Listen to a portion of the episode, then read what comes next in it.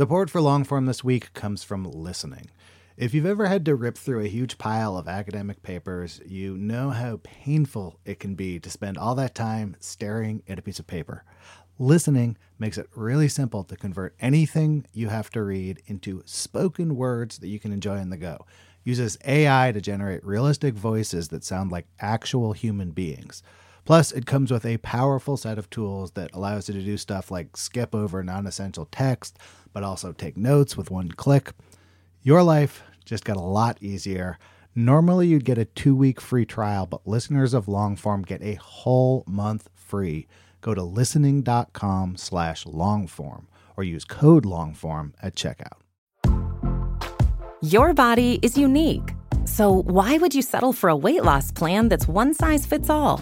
Noom is the weight management program that takes into account your biology to build a custom plan just for you. Stay focused on what's important to you with Noom's psychology and biology based approach. Sign up for your trial today at Noom.com and check out Noom's first ever cookbook, The Noom Kitchen, for 100 healthy and delicious recipes to promote better living. Available to buy now wherever books are sold.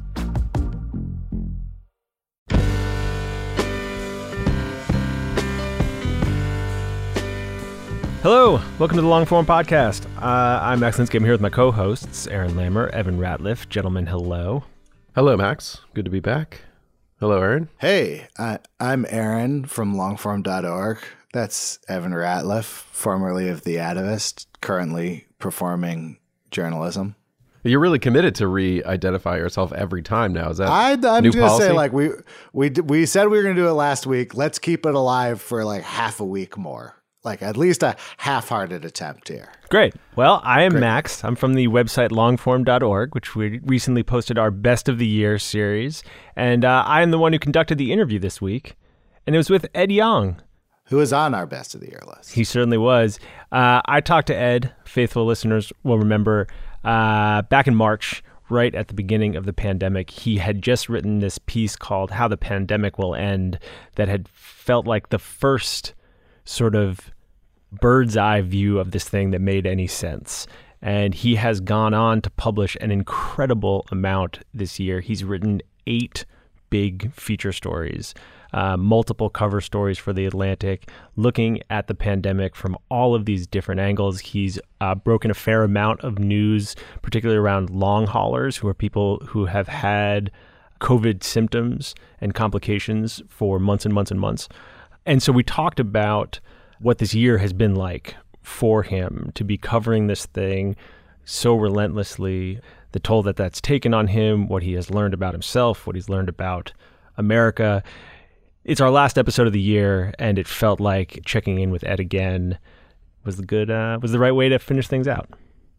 We have been uh, brought to you all year by the good people at MailChimp. Their support makes this show possible. Thanks to them. Thanks to everyone for listening all year. We don't we don't thank the listeners enough. Thanks to the listeners. Thanks to everyone who sent us an email all year. I feel like we've gotten uh, more more mail during the pandemic than ever. So thanks to all the emailers during the pandemic. And now here's Max with Ed Yong.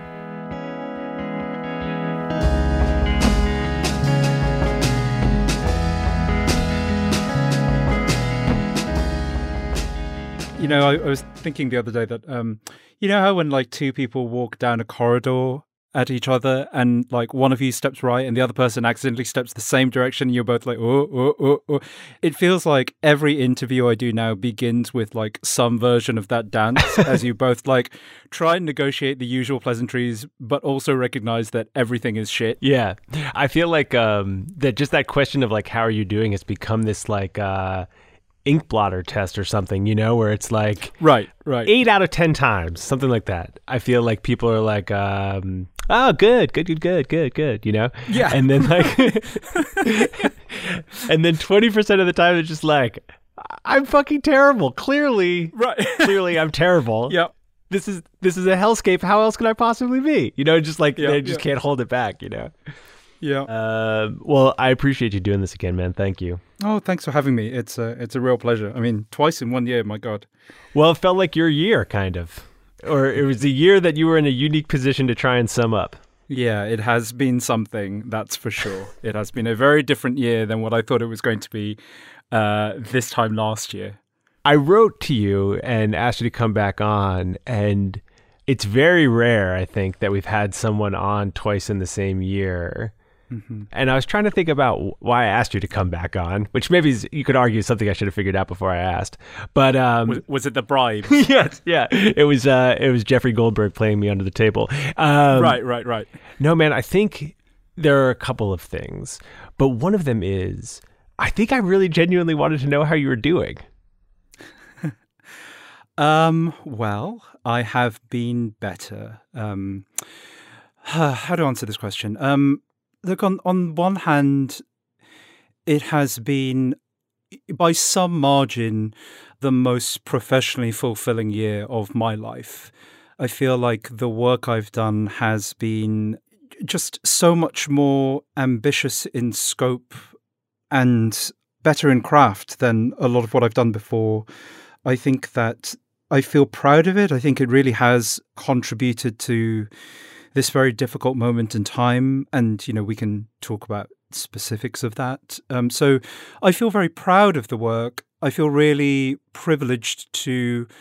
I think I said this the last time we chatted to have a role that offers a very clear way of helping out mm-hmm. in this big moment of societal turmoil. Like the role and the, the responsibility is very clear. And on the other hand, though, it's been very, very draining. The work is, you know, no, not as demanding as, say, an ICU nurse's job, but I think that it has been very difficult to just stare directly into the sun for nine months, and I I am burned out. Um, yeah, the urgency of the moment and the high stakes of the moment massively exacerbate the usual pressures I would feel about getting things right, making sure that the pieces are nuanced, making sure that I'm really grasping the full complexity of what I'm writing about. Usually I have to do that about a very specific, focused thing in the area of science that I have some experience of covering. And now I'm having to do that with this very, very complicated omni crisis that, you know, feels like it's changing constantly. I am trying to give readers a platform that they can stand to observe this raging torrent that is the pandemic, this cascade of information that is threatening to sweep us all away. You know, I'm trying to give people like a rock on which they can stand so that they can observe what is happening without themselves being submerged by it. But like I am trying to construct that platform right. while also being submerged in right. it. Um, and I'm also really struck by a thing that someone who works in preparedness told me that. Um, so, uh, combine two things. So, Jeff, our editor in chief, has said that um, magazine writing is very good at looking at the past and at the future, whereas, like, newspaper writing tends to be very focused on the present.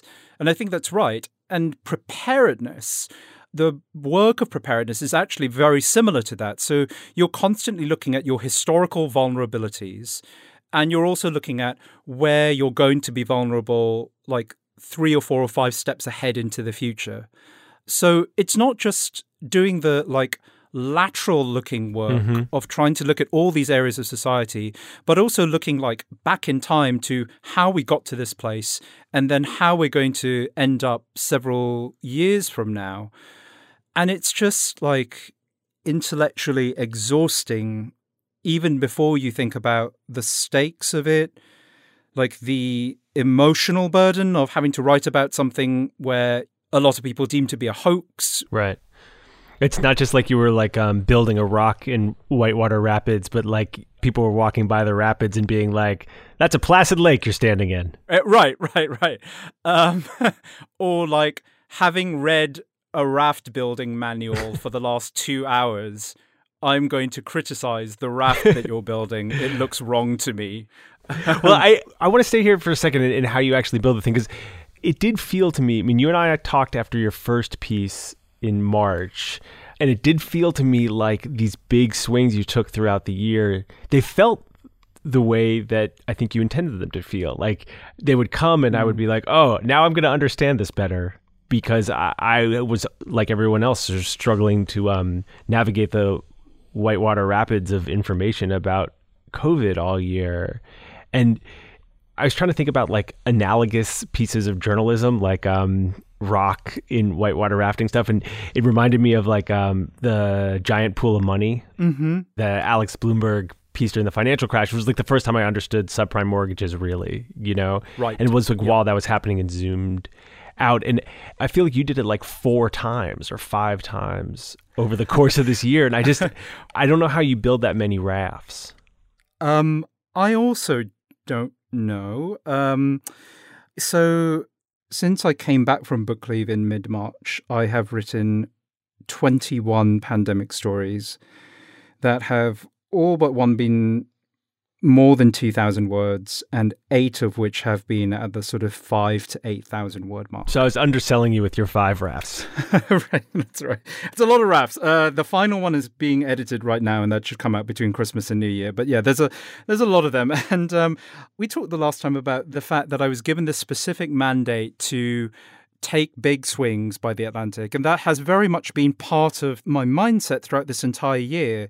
I've tried repeatedly to almost second guess the zeitgeist to think like two steps ahead and, and try and like answer the question that was already beginning to be on everyone's minds and maybe they didn't even realize that's what they were asking so you know obviously the first one was how will the pandemic end and then there were others like why is all of this so confusing and like why is what I'm experiencing so different to what I'm seeing on the news? Or like, how did it come to this? The first big cover story I did, or um, why do we seem to be stuck in circles? That was the one I wrote about the pandemic spiral that we're all trapped in.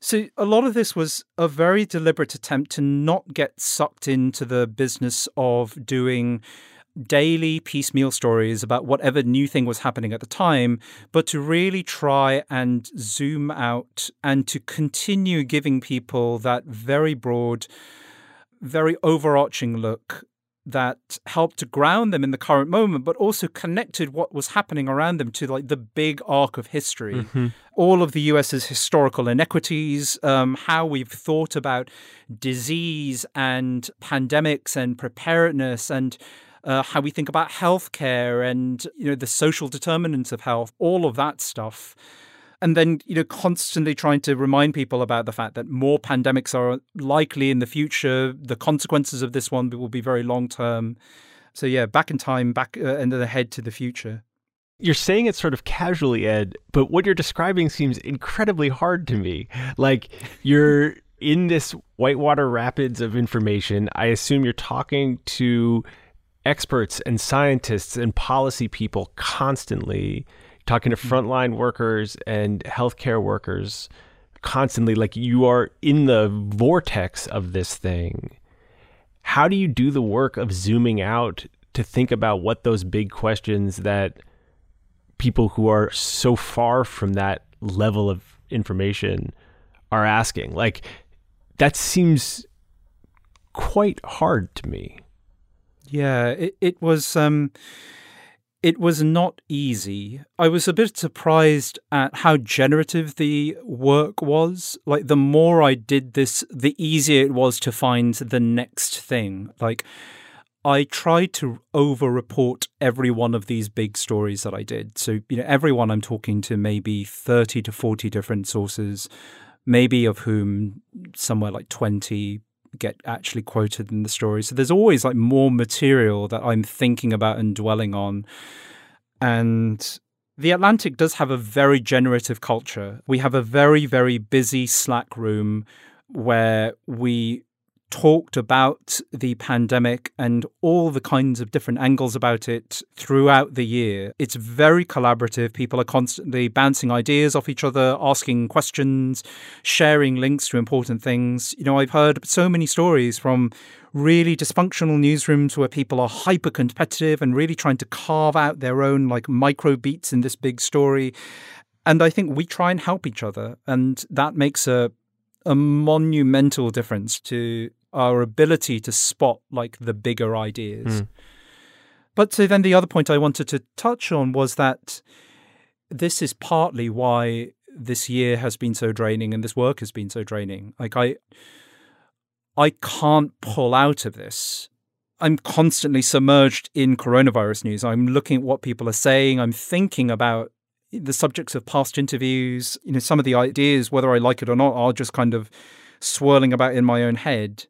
And I was talking to Liz Neeley, my wife, about partly why some of these pieces have been so difficult to write, um, like much more so than a, uh, some of the other big stories or features that I've tackled in the past. And I think that, as she pointed out, that to a degree, some of these features are much more akin to like a master's thesis hmm. than a typical magazine story. There is a process of organizing and generating knowledge that isn't just like pure reportage.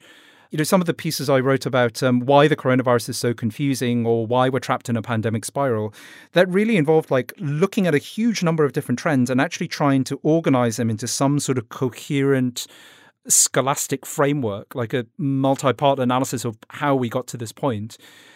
And I think Liz's point feels right that there is a a sort of extra layer of like shaping our understanding of this moment that I think has added to the complexity of the writing.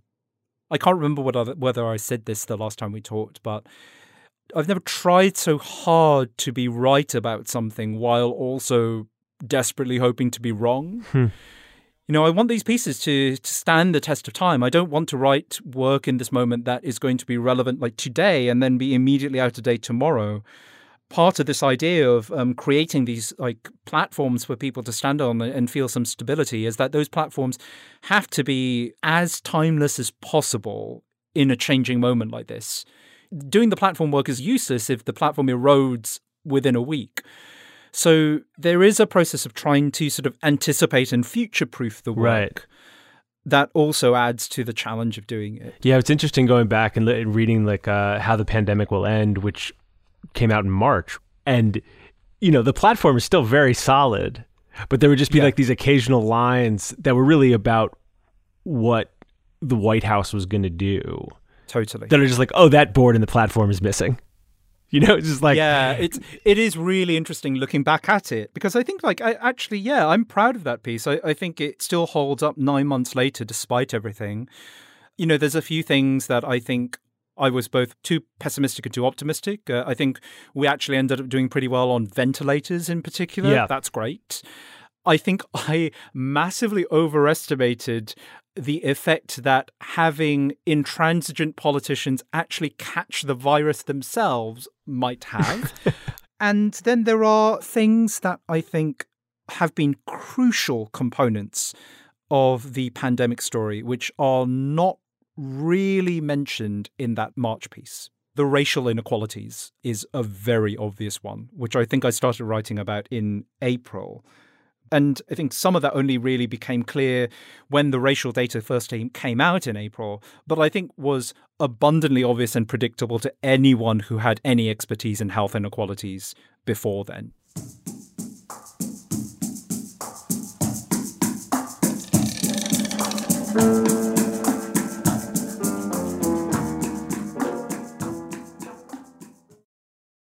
Support for Longform this week comes from listening.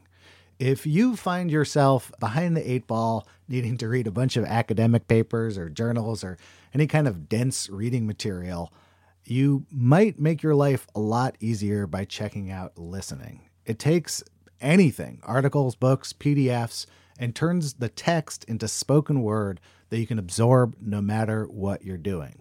The app has lifelike AI voices complete with emotion and intonation that creates a realistic and pleasant listening experience. So I had to go into the city for some meetings. I needed to review some PDFs, threw them in there, listened to them on the way. It was both pleasant and I kind of forgot that I wasn't like listening to a professionally done audiobook or something. Like very quickly, the voices sounded totally natural and human to me. This listening app might just transform how you consume reading material, and you can give it a shot yourself risk free. Now, normally you'd get a two week free trial, but listeners of Longform get a whole month free. Go to listening.com slash longform or use the code longform at checkout. Listening. Your life just got a lot easier. Most weight loss programs focus on restriction and inflexible routine, which is why most diets fail. But Noom isn't a diet.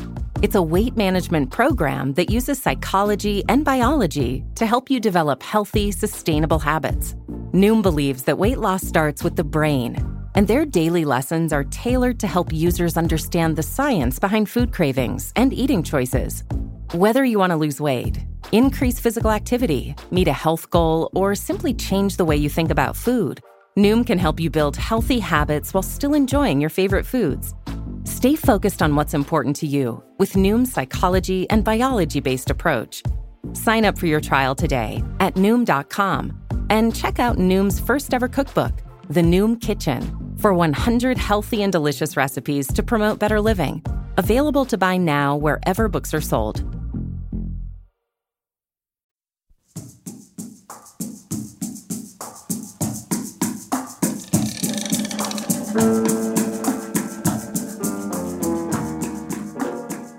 One of the things for me that has been so striking about this year and what this virus has done is it feels to me like it has if there was shit it's exposed it you know? Family life friends work and then much larger societal things like if there was stuff it's been exposed. And i wonder what you feel like the virus has exposed Yeah, I I totally agree with that. And I think that has been a running theme of much of the work that I've done this year. Um, so just take the two cover stories that I wrote for The Atlantic. The first one about how the pandemic defeated America, which came out in August, was really about all of those pre existing weaknesses. In that piece, I argued that the reason America has mishandled the pandemic so badly was not just to do with Donald Trump, although obviously he is a central factor, but that it had a multitude of vulnerabilities. Um, you know, it tore apart inequities that have been um, lingering since the very founding of this country. It exploited the um, understaffed nursing home system. It exploited the overstuffed prison system. It exposed our catastrophic underfunding of public health. And I think it exposed a lot of America's exceptionalism and hubris. You know, this was the country that supposedly was going to do better at a pandemic than any other nation, a prediction which now seems absolutely laughable in hindsight. Hmm. So there were all these problems. There were problems about our distrust of expertise, our use of social media platforms that act as radicalization engines. And then, of course, there's Donald Trump, who has a sort of unique place here because he is both a catalyst for this crisis, but also a symptom of a lot of these problems that precede him. And then in the most recent cover story, this one about how the world of science was shaken up and reacted to the uh, pandemic. The themes are actually very similar. Um, in many ways, scientists have really risen to the occasion and pulled off amazing feats, not least of which was the creation of two, at least two effective vaccines in an extremely short amount of time. But you know, science has also struggled in many ways this year. There's been a lot of shoddy work, either because of a lack of coordination or because people who didn't have expertise in new areas rushed into them because of the allure of prestige and contributed to work that reinvented the wheel or wasn't very good and that led to misleading messages rather than actually helpful ones. All of these effects were the result of the way science had been built well before 2020. Mhm. You know, the, the vaccines are the product of investments in mRNA technology that well preceded the rise of SARS CoV 2. Uh, a lot of the problems and the successes have stemmed from innovations in sharing scientific knowledge, in, in publishing papers early, in making the whole scientific process more transparent. And all of this is affected by academic incentives, which rather than rewarding people for doing the most rigorous possible work, actually just reward people for publishing a ton of papers in prestigious journals. Hmm. And those incentives naturally push scientists towards smaller, more piecemeal, less rigorous work. And that's not to say that like everyone does that. Many people are capable of resisting it, but that pull remains. And it became even harder and stronger during the pandemic because of the international attention that we, the public and the media, foisted upon literally anything that was written about COVID 19. So, again, you know, everything that happened in 2020 is a reflection of everything that came before. Mm. And it is truly impossible, I think, to deeply understand what has happened this year and what the pandemic meant and what it will mean for us going into the future if we don't understand all of those societal and historical factors that have shaped the experience this year. It also just speaks to the absolute like vastness and ubiquity of this virus and its impact that like you can answer that question from so many different vantage points. You know, it's like here's what exposed about society, about our politics, about our media, about the way that science is structured. I mean, it's it's almost like there's nothing that it didn't touch. Yeah, and in many ways, my entire body of work this year has really been a vast attempt to answer that question in lots of different ways. And, and I think the question really is what does the COVID 19 pandemic say about our soul? Well, forgive me for this, but what does it say about yours? Like, what have you learned about yourself in this? That I'm terrible at self care. I. I think it's definitely made me ask new questions about what journalism is capable of doing and what types of journalism matter in moments of crisis. I didn't think at the start of this year, or even when I came back from book leave, that this is the type of work I would be doing. I didn't, you know, if you said to me in mid March, what you're going to do for the rest of the year is to write eight magazine length features and 12 or 13 other big feature length stories and nothing else about one thing, I would probably have laughed. Um, it has made me rethink like how I self describe. So rather than just a science journalist, I've said repeatedly throughout the year that I think this is much more of a science story and that many of my like MVP sources are not like the traditional people who I would have talked to in the past for the type of work I used to do. There's a lot more uh, historians, anthropologists, sociologists. Uh, I've deeply loved knowing more about those fields of expertise. I've been grateful that I haven't broken um, but I do feel very close to it. Um, it has been a. I've said this a, a, couple of times now during this interview, but it, it has felt like a very brutal exercise, and I haven't, you know, I took one week off at the end of July, which was great. I tried to take another week off at the end of September, and in the middle of it, Trump got COVID. So, what was what was your reaction when that news broke? it's not not fit for podcasting. it just feels like part of a trend for 2020. You know, like 2020 is not content to lay you onto the floor. It will absolutely kick you in the groin while you're down there. And there's something about like the relentlessness of it. You know, I think um, you know, I said that like I haven't broken, but I have come close. And I think the last couple of months have been especially ruinous for my mental health because I've been staring at the sun for nine solid months, and because some of the more recent stories I've done have been about um, healthcare workers in particular, and much of what they are experiencing, and many of the stories that they have told me are horrifying. Hmm. Um, you know, people have talked about experiencing so much death that they don't even know how to process it, like seeing death when they go home, um, having to emotionally shut down because they can only zip up so many body bags. The scope of the tragedy in the healthcare system right now is is truly astonishing.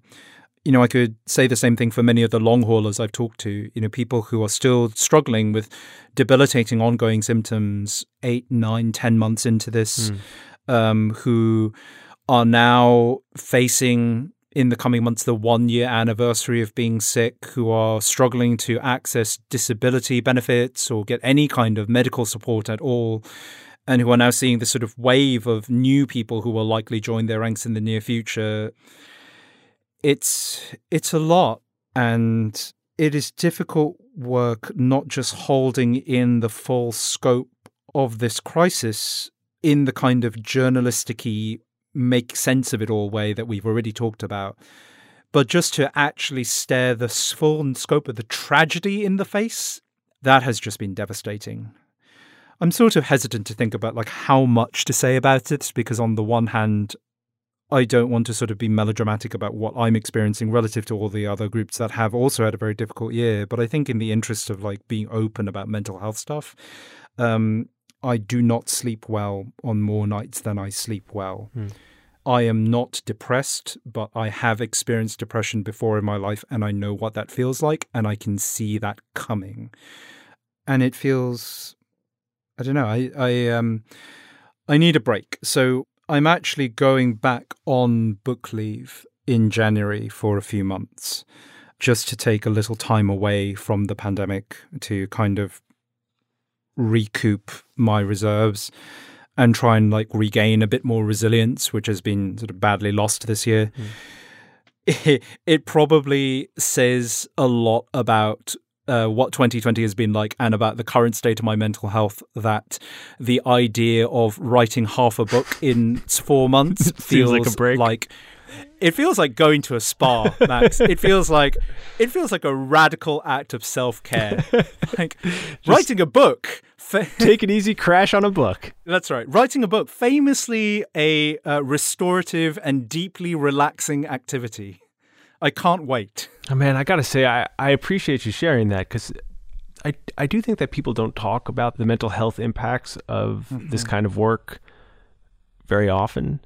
Um, yeah, and and I think particularly, you know, people who have seen you have the year you just had. You know, I mean, your work this year was ubiquitous. You you were standing on that platform for the biggest and most difficult story to tell that most of us have lived through, I think. And yeah. and to know that while that was happening, it was having a real impact on you. I think I don't know, man. I think that's pretty important to say out loud. Yeah, I, I appreciate that. And I want to say two things about this. So the first thing I wanted to say about this is that I realized a couple of days ago that a lot of the sources I have spoken to you know, like a lot of the public health folks, sociologists, scientists, um, all the people who've been thinking about this for the same amount of time have been thinking about it and, and longer.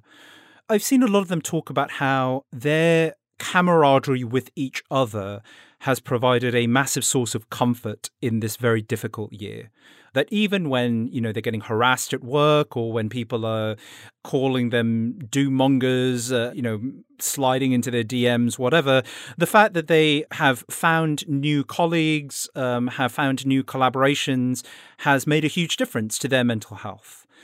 And I have a little bit of that. Like I said, the Atlantic newsroom is very generative. My wife is immense as an intellectual co conspirator and, and, a sounding board for ideas. Uh, many of her ideas are reflected in my work. But I definitely don't get that same camaraderie because, as the journalist, even for the sources I actually really like and love talking to, I don't get to be their friend, right? Like, I don't get to, like, have the Zoom calls or like chat with them and share like the war stories about mm-hmm. how bad everything is. I have to deal with that myself because of that tension that we always have to maintain with our sources. So, like, the, a lot of the folks who have actually, I think, gone through the most similar experiences to me this year are also the ones who I don't really get to talk with about it other than through interviews. And that I think is hard in a way that I hadn't really thought about until like maybe a couple of days ago. Do those interviews ever like get to a point where they stop being informational and start being like commiserating in some way? Like rarely. I try not to let them get to that point. I mean, a little bit, right? Like when you actually are on the same wavelength as people, you know, and you're both like my favorite interviews are the ones where the source and I are actually engaged in a little bit of a communal attempt to make sense of what is going on. You know, I feel really good when I get to like interpret what someone has just said to me and say, "Does that sound right?" And they go, "Yeah, that sounds really right." And then they can sort of riff off of that. I think sort of sort of like um, thinking out loud together. Yes, I really enjoy that. In fact, that like the reporting is actually the part of this that I most enjoy. Like actually that sense of real time sense making with other people who are in the thick of this is very fulfilling. And it, it, sort of helps to take my head out of that very difficult headspace. But, you know, I did talk to um, a woman named Jessi Gold, who is a psychiatrist who specifically deals with uh, healthcare workers, uh, the mental health of healthcare workers. And I was asking her about the mental health of healthcare workers, and a lot of what she said was basically directly relatable to me. And you know, it's very hard at that point to to remember, like, okay, I'm not. This is not like my therapy session. I'm doing a job here. Um, but you know, she did say stuff that I've really thought about, and one of them is it's very easy in the middle of a crisis to sort of explain away what you're feeling and to say, of course I'm feeling anxious or stressed, or, you know, of course I can't sleep because everyone can't sleep. It's a pandemic.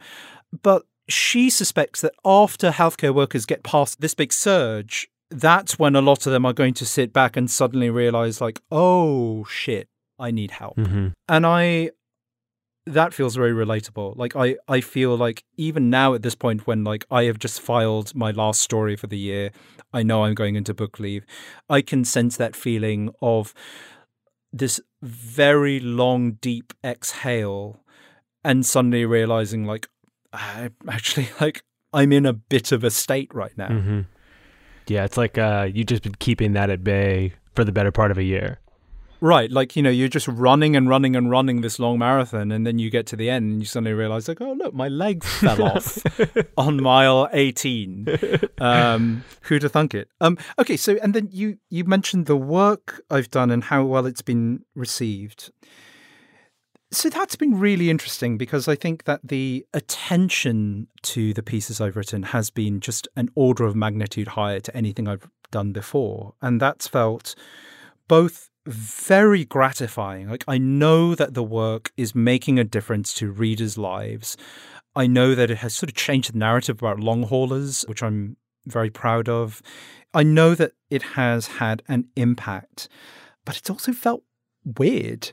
So Delia Cai interviewed me for her newsletter Deez Links. It's a fantastic interview and newsletter. People should check it out. Uh, yeah, I mean, subscribe to Delia's newsletter. It's so so great, especially for like the listeners of this podcast. Yeah. You'll love it. Uh, D E E Z Links. Um, and I said to her that it's like Ed Yong has become a character in this season of Pandemic, whom I only occasionally write for and play, and now bizarrely have to live up to. So, like, the fact that the work has this recognition and that I have this newfound recognition is great, but it also creates pressure. It creates pressure to, like, constantly get things right. Um, so I have like baseline a somewhat anxious personality anyway. Like I, I worry a lot about the quality of the work and whether it's good and accurate and whether, you know, just done the reporting well enough.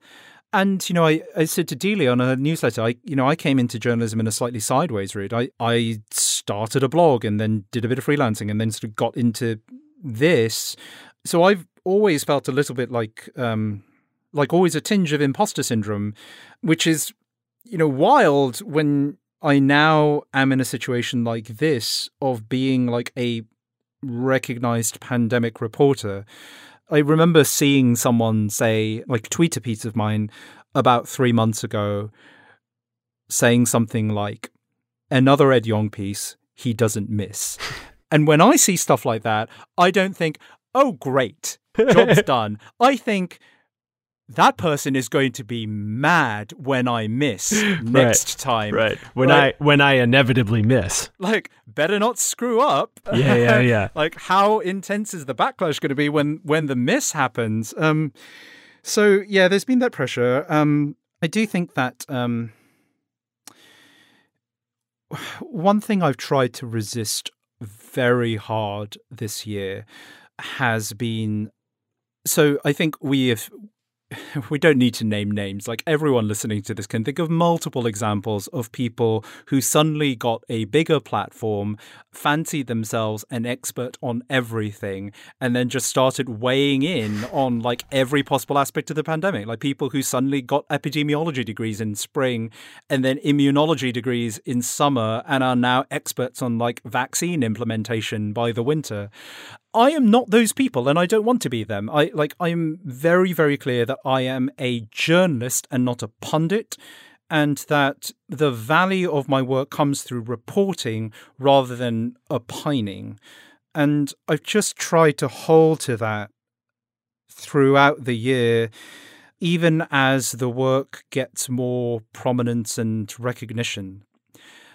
I want readers. I don't want fans. Like, I don't think that helps me or anyone. It doesn't feel like it's a motivated to do better work. I'm glad that people are, you know, reacting to it and finding value in it. But I think that the way it should work is that I should be judged based on the quality of the writing rather than to get to a point where the writing is judged based on who I am. Mm-hmm. You know, I don't want people to think like this is an amazing piece just because it has my byline on it. Like that is a path to, I think, arrogance and sloppier work and acting like a diva and all of the things we see among like the many of the worst exemplars of our profession.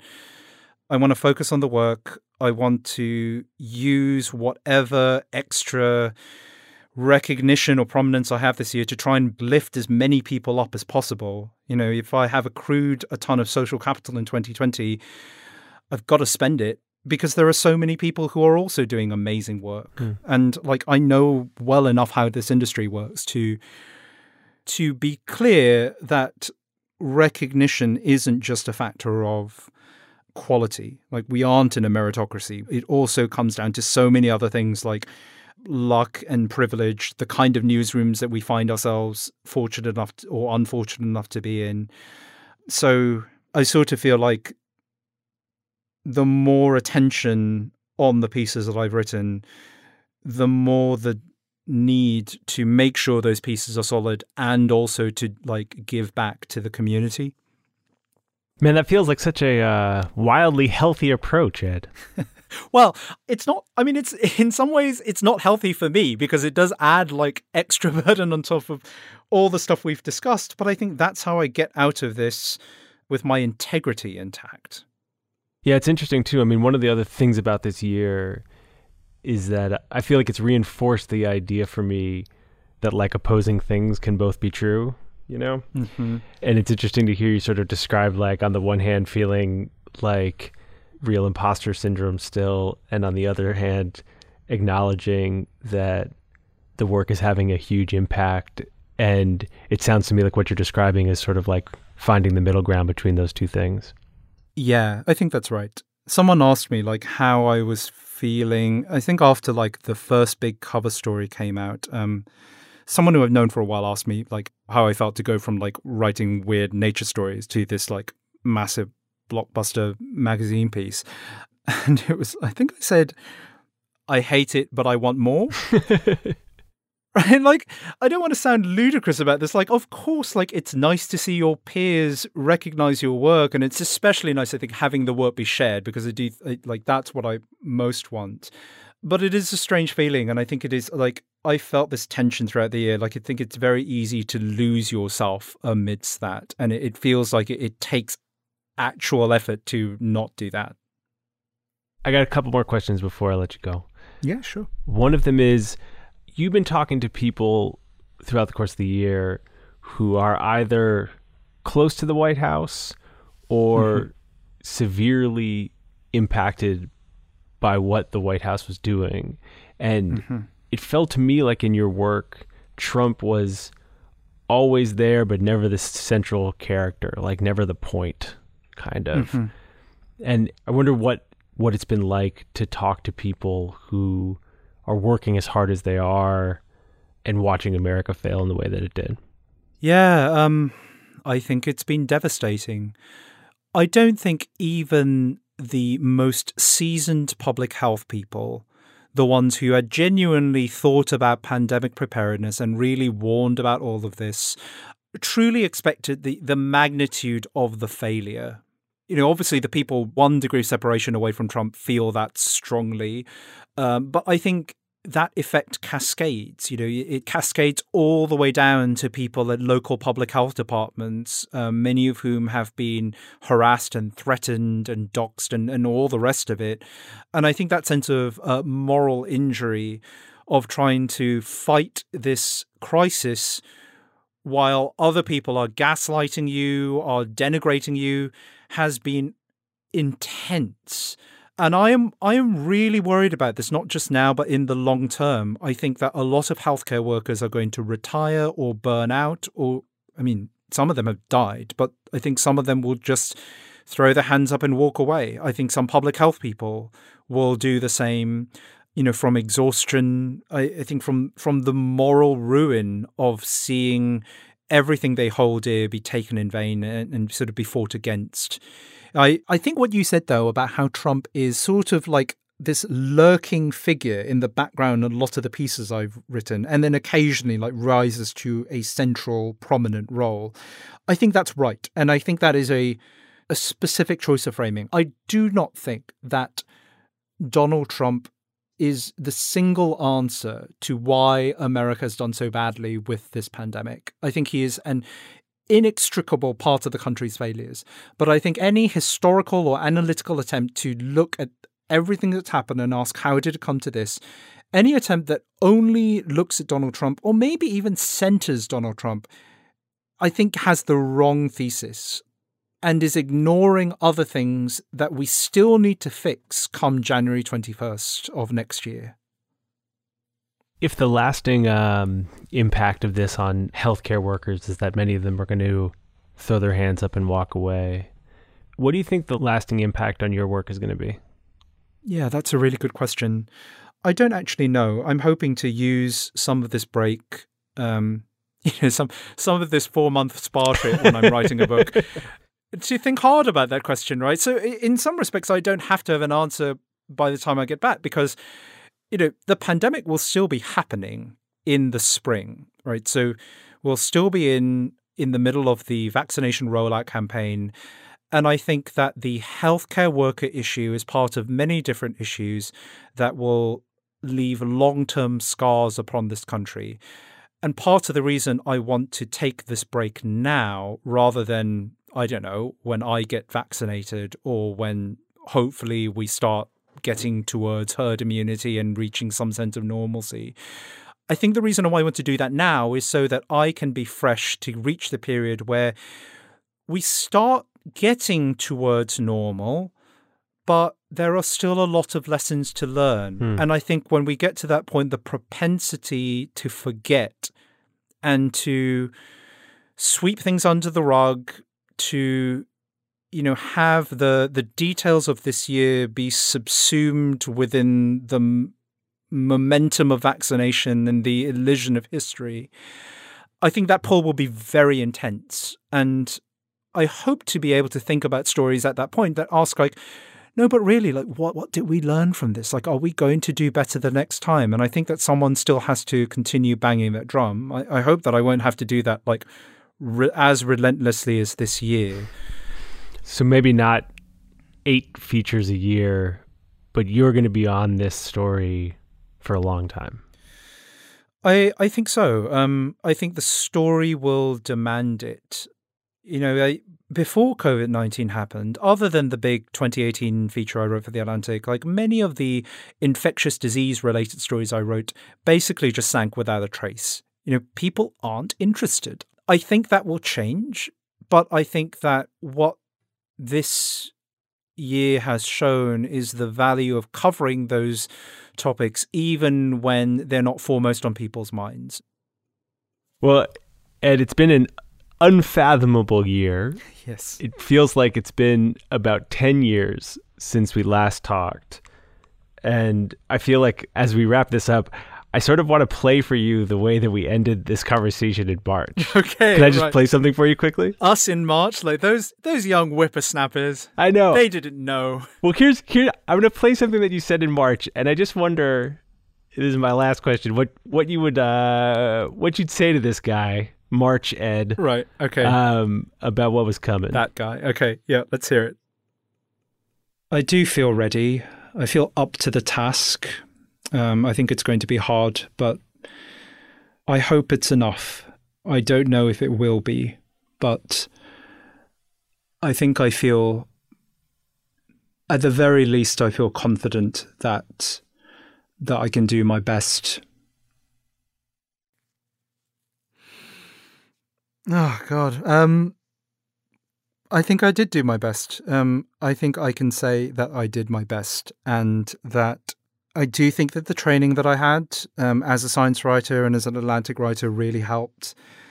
Um, I think that that youngin, uh, that, that that sweet summer child, had no idea truly what you know. I actually I did listen to that interview again in preparation for this, and I think I think I said, "Oh yeah, you know." the Atlantic and I agreed that I would take like a month off book leave. And here we are in December. I, will say that my wife and I watched the whole Lord of the Rings trilogy again this Christmas, uh, th- this holiday season, and I have never related to the Hobbits uh, so so thoroughly as this watching. They they took a whole new symbolism. Bilbo just wants to write his fucking book and keeps on getting dragged into this ridiculous quest. Frodo and Sam uh on that like rock at the end of Return of the King just surrounded by fire. Frodo's like I can't taste strawberries anymore. I don't remember the smell of grass. Uh, yeah, it all feels it felt a little close to the bone. yeah, I can imagine. You left book leave for a month and found the story of your life. Yeah, I think that's fair. And you know, we it's come at a cost, but it has also been tremendously rewarding and I really hope that it has made a difference and that it continues to make a difference. Ed, thank you for your work this year. Thank you for uh, doing not one but two interviews with me. Oh, thank you. Take care of yourself, man. Yeah, thanks so much.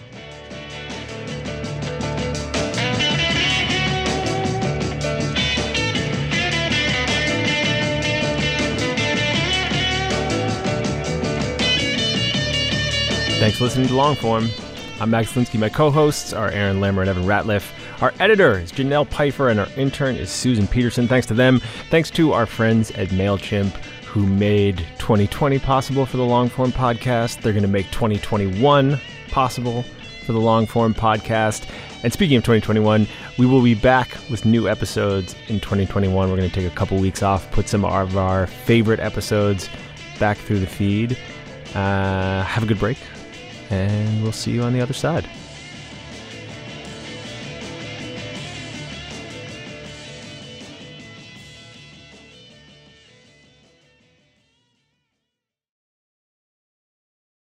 Support for Longform this week came from listening. Listening makes it easy to convert written text to pleasant audio tracks that you can take in no matter what you're doing. It offers AI voices that manage to express emotion and correctly pronounce complicated technical terms, all while sounding like actual human beings, not robots. The listening app might just transform how you consume reading material, and you can give it a shot for yourself risk free. Normally, you'd get a two week free trial, but listeners of Longform get a whole month free. Go to listening.com slash longform or use code longform at checkout. Listening. Your life just got a lot easier.